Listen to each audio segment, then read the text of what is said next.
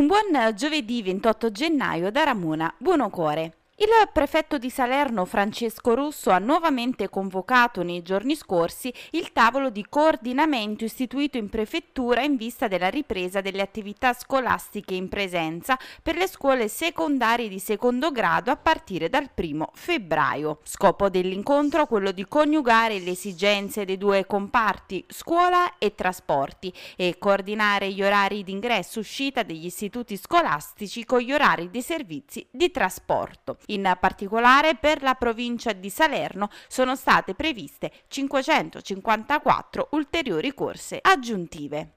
Scala e Covid free. Arriva dal paese più antico della costiera amalfitana la notizia della guarigione anche dell'ultimo cittadino risultato positivo. A comunicarlo il comune di Scala attraverso un post pubblicato sulla pagina social istituzionale. Con piacere comunichiamo la guarigione del nostro cittadino e nessun contagio. Dopo tre mesi Scala registra zero contagi e zero positivi. Ora più che mai è fondamentale continuare ad assumere comportamenti di rigoroso rispetto di tutte le norme anticontagio. Questo è il post pubblicato sulla pagina Facebook del comune di Scala e come tutte le mattine riportiamo un report riguardo i casi di Covid-19 registrati in costiera amalfitana.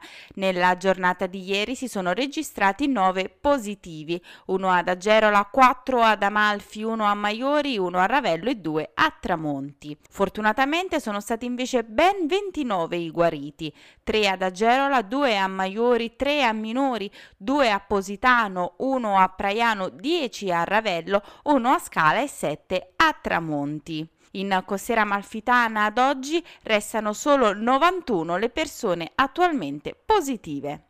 E buone notizie per quanto riguarda il trend di contagi da Covid-19 arrivano da tutta la provincia di Salerno dal momento che per la prima volta da ottobre c'è una decrescita dei casi. A riferirlo è l'ASL che ogni settimana pubblica un'analisi dei dati sulla situazione epidemiologica in provincia di Salerno.